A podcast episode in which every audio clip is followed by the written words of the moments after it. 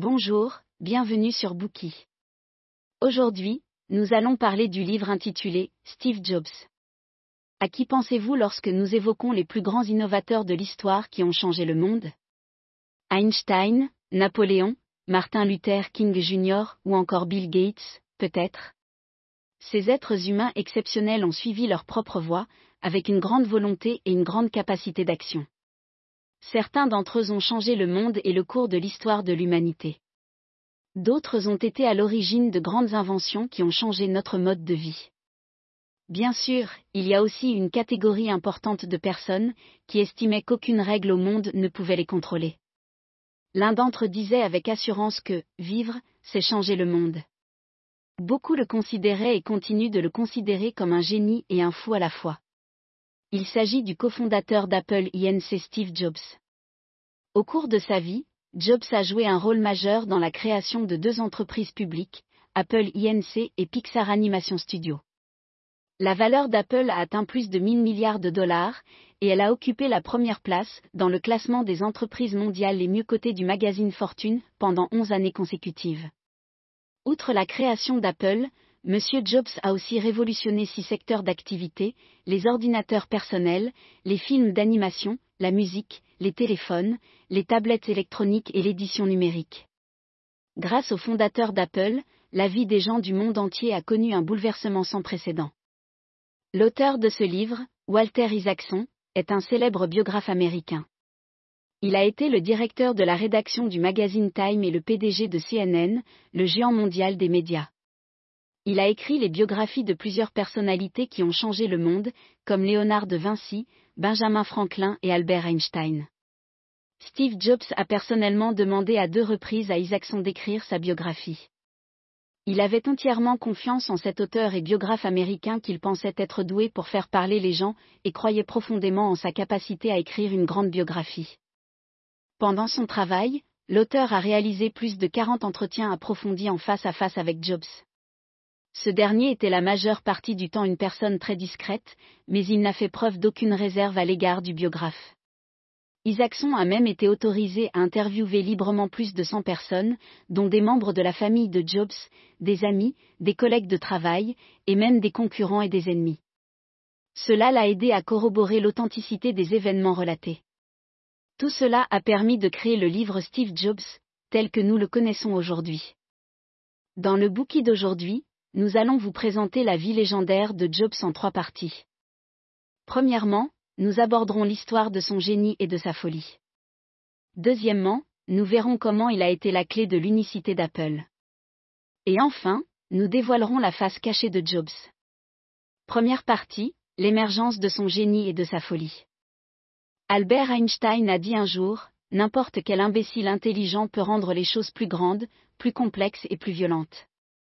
Il faut une touche de génie, et beaucoup de courage, pour aller dans la direction opposée. Sans aucun doute, Steve Jobs était un génie parmi les génies.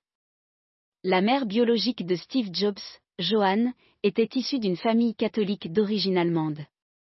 Elle tomba amoureuse de Jean Daly, un Syrien musulman, mais son père s'opposa fortement à cette relation. Malgré cela, Joanne tomba enceinte à l'âge de 23 ans, et donna naissance à un petit garçon. Même si elle ne le désirait absolument pas, Joanne fut contrainte d'abandonner son bébé sous une pression intense. Plus tard, le garçon sera adopté par Paul et Clara Jobs.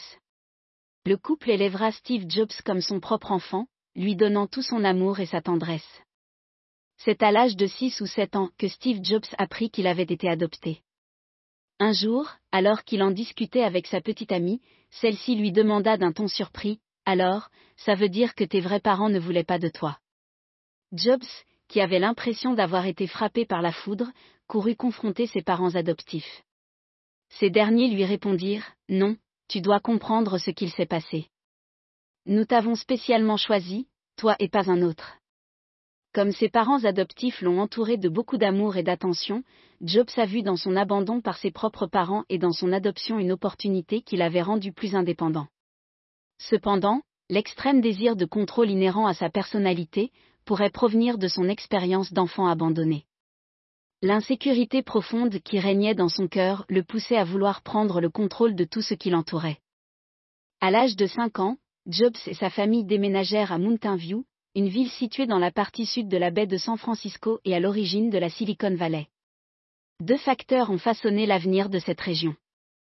Tout d'abord, un grand nombre d'étudiants de retour d'université après la Seconde Guerre mondiale stimulait l'esprit d'entreprise, ainsi que l'emploi dans cette région. L'université de Stanford, qui était implantée dans ce lieu, y ouvrit un parc industriel. L'une des premières entreprises à s'y installer fut Hewlett Packard. Par la suite, Kodak et General Electric y emménagèrent aussi des centres de recherche technologique. À la fin des années 1960, diverses tendances culturelles convergeaient à San Francisco, et particulièrement dans la Silicon Valley. La révolution technologique prenait de l'ampleur avec le développement des entrepreneurs militaires, et divers investissements à risque virent également le jour. Puis vinrent les entreprises d'électronique, les fabricants de micropuces et les sociétés d'informatique. Par la suite, la sous-culture des hackers fit son apparition. Ces pirates modernes s'intéressaient de près à l'industrie électronique, et la plupart d'entre eux étaient des acteurs expérimentés de cette industrie. Inspirés par diverses idées et opportunités, presque tous les habitants de cet endroit rêvaient de devenir ingénieurs. Jobs se révéla doué dès son plus jeune âge et grandit dans un environnement créatif.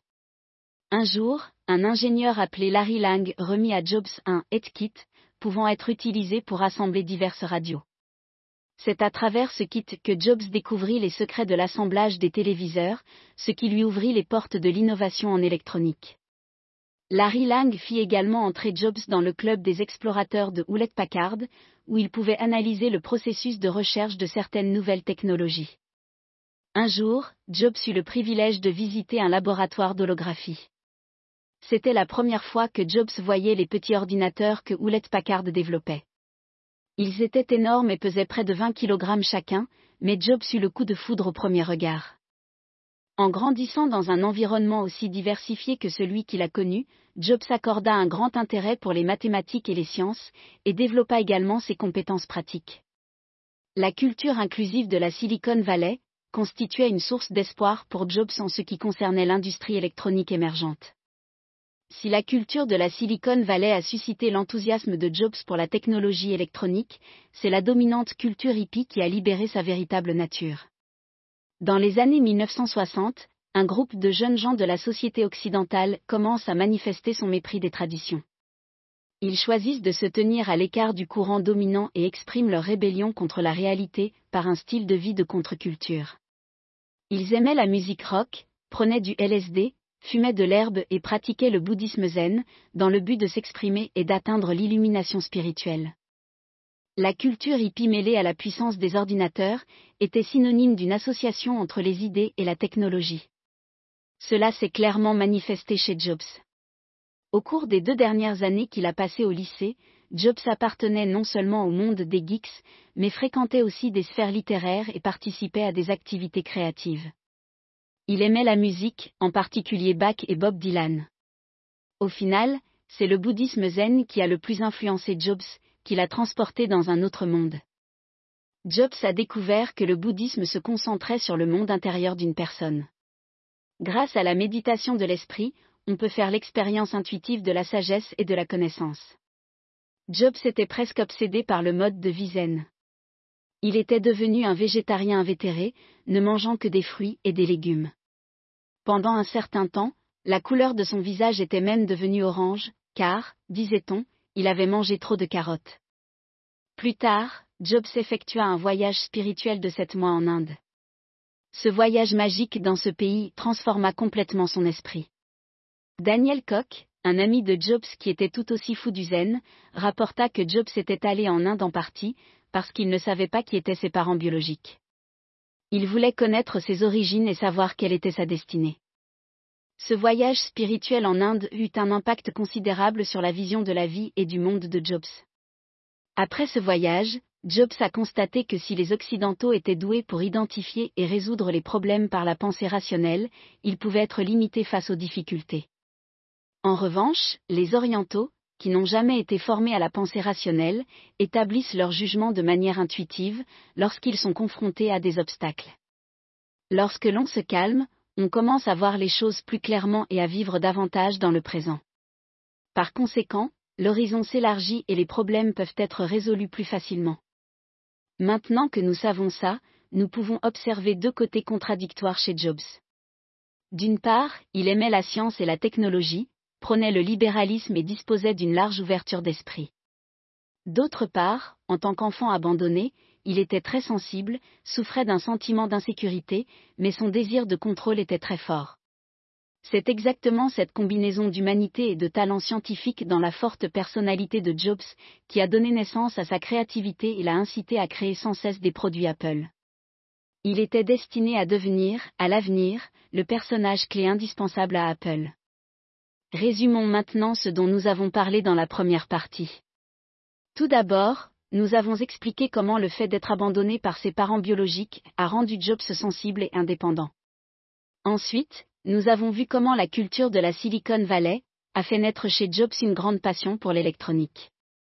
Enfin, nous avons appris comment la culture hippie et le bouddhisme zen ont permis à Jobs de trouver une pratique spirituelle qui a libéré sa personnalité et ouvert ses horizons. Merci d'avoir écouté. Vérifiez le lien ci-dessous pour déverrouiller le contenu complet.